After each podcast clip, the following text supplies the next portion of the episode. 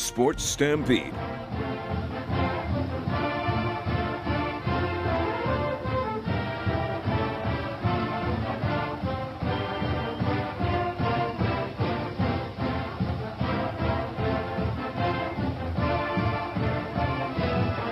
Sports Stampede with Michael Klar and Adam Munstertiger, publisher of Buff Stampede dot com.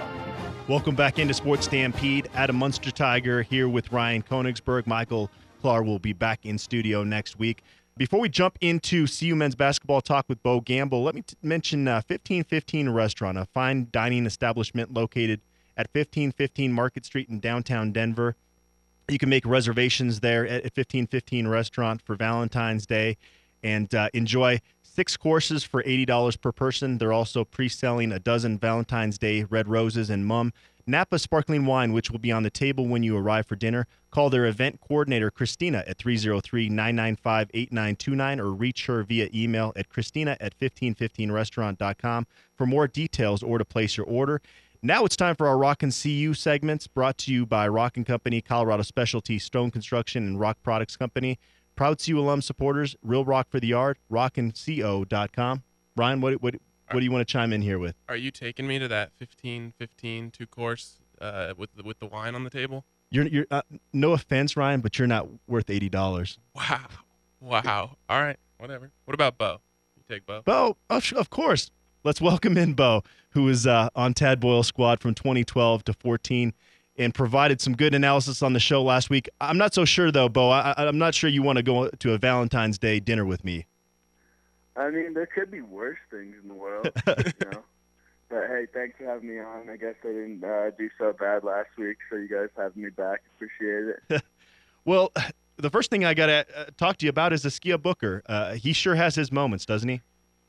Well, I think I said last week. Well, actually, I know I said last week, if Ski ever shoots over fifty percent, we're going to win. So I basically jinxed us on that one. Um, Ski was awesome. Uh, he definitely played like, I mean, he's obviously capable of playing like that. Um, I saw he had a quote that he said he had, I mean, the guys wanted him to see Ski Kemba out there or Ski Shabazz. So I think we saw little flashes of that, and obviously he's capable and was pretty phenomenal down the stretch. Um, so if I want to go back to that statement, I say if Ski ever shoots, shoots over fifty percent again and Josh Scott and Xavier Johnson are playing, then I bet we will win. Well, yeah, the, the Buffs, they, they battled number ten Arizona on the road without two of their top three players. They ended up losing by fourteen points. Bo, were you did you leave that game, watching that game on Thursday night, more optimistic about the rest of the season?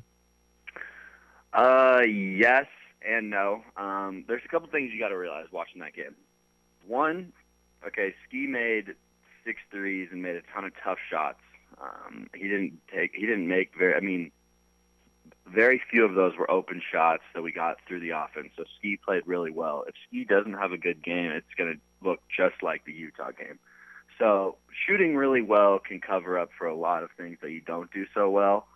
Um, but with that being said, again, when you don't have two of your starters and two of your best players and you go into McHale, um, again, on the road at a top ten team, I'd say you played pretty pretty well. Um, they fought defensively. They stayed with it all the game. Um, it was way more entertaining than the Utah game.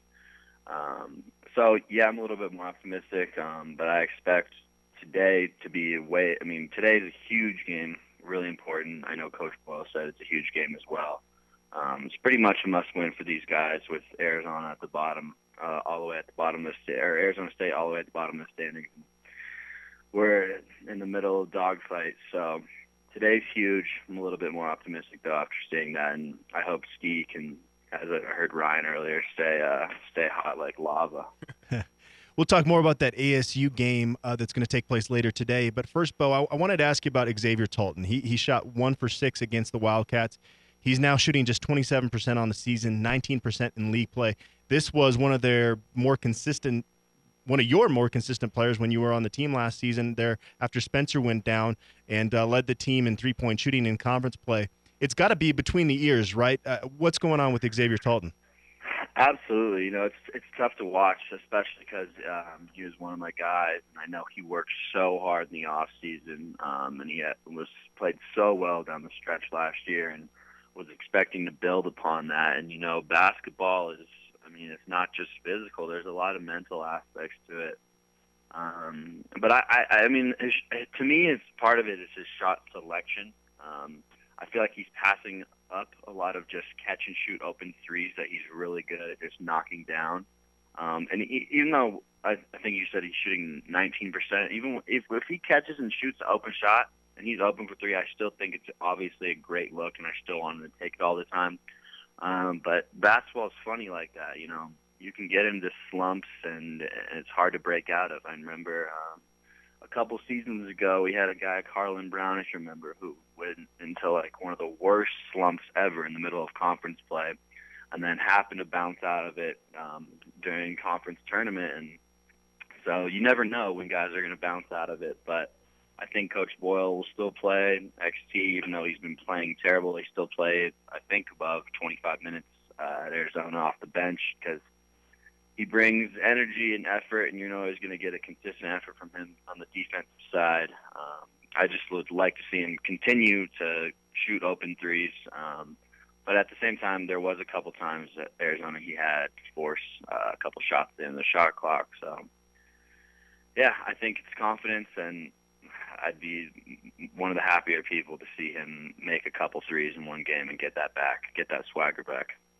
I want to go back to Ski here just for a second. I, I know I appreciate Ski because he hit a three at the end of the half there that kept that game within ten, and I think you said you would uh, buy me a pitcher if the Buffs were within ten at halftime, so I appreciate that. But uh, I mean, but you never showed up second half, so oh, I mean, it's that, gone. It's out the door. That was a one-time, one-time deal? I mean, that was for the that was a second half offer, you know. Ah, oh, dang. All right. Well, I'll, we'll have to make an, a new bet today or something. Um, I want to know, since the four, first four games of the season, if you take that out, he's shooting over fifty percent from three. Um, he's having a really great season, and, and sometimes I, I still see him getting overly criticized. Do you think Askia is uh, underappreciated by the fan base?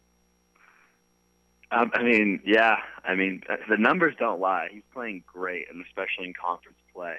Um, Unfortunately, he hasn't had the supporting cast um, this year that we're used to, and, and that has to do with a couple of injuries. Um, Josh is a little bit inconsistent, but obviously it's because of his back, and then X J's ankle.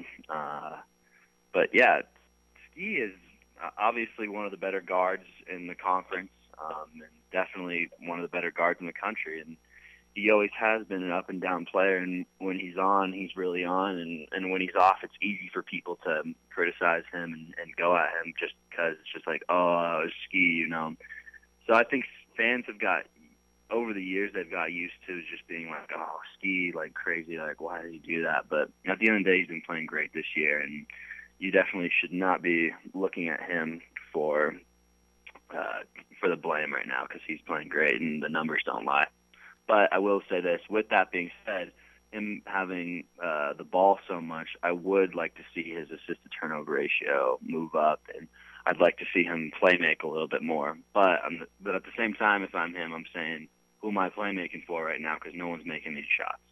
Yeah, exactly. Speaking a little bit of fans and getting used to things, I think fans have gotten used to going to the N C double A tournament, and, you know, this is the third third game now this year that I'll say – the Buffs absolutely have to win if they're going to stay in any conversation about the N C double A tournament. The first was DePaul.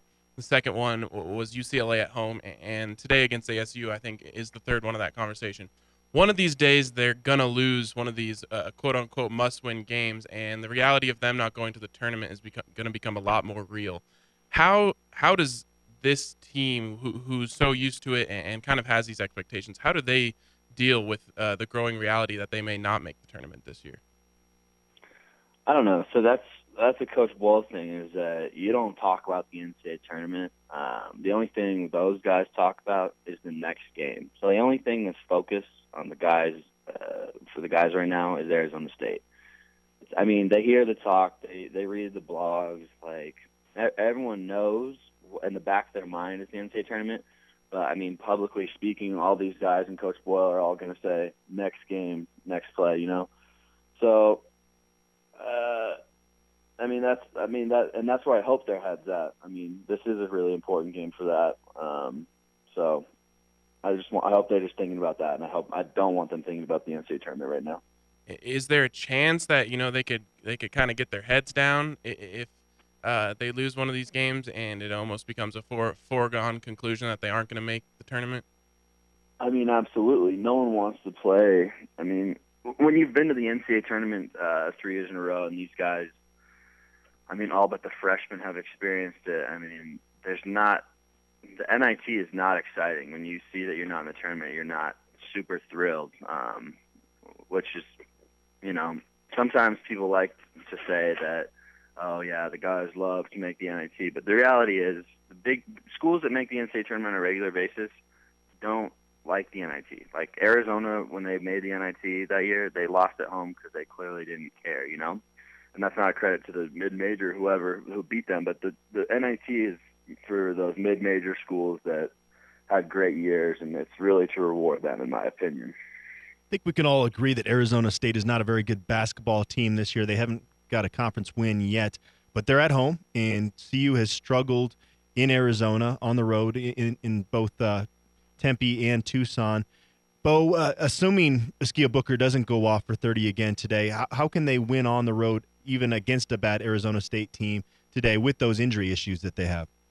I mean, it's going to be tough, um, but, but I'm going to want to see another defensive effort like they had at McHale Thursday night, and hope someone like Elliot Pitts for them doesn't come in and make four threes. So they have Bo Barnes, they have Jonathan Gilling, but two shooters off the bench that you just don't want to see get hot or even see make a couple of threes, because if those guys get hot off the bench, it'll be tough to win for, for us today. So hopefully we make a couple shots and just battle defensively and not let any of their shooters, which they're capable of. So that's what the scary part about Arizona State is. They're not very good, and they haven't won a Pac twelve game, but they have a couple shooters that if they get hot, watch out.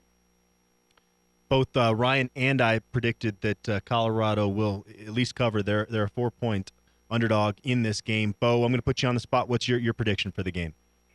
I think the Buffs are going to fight it out, grind out a win, and have to uh, step up and make some free throws down the stretch. Um, I'd love to see someone who – someone's going to be a difference maker that's not named Askia Booker um, today, and I, I don't think Xavier Johnson, I don't think Josh Scott are probably expected to play today.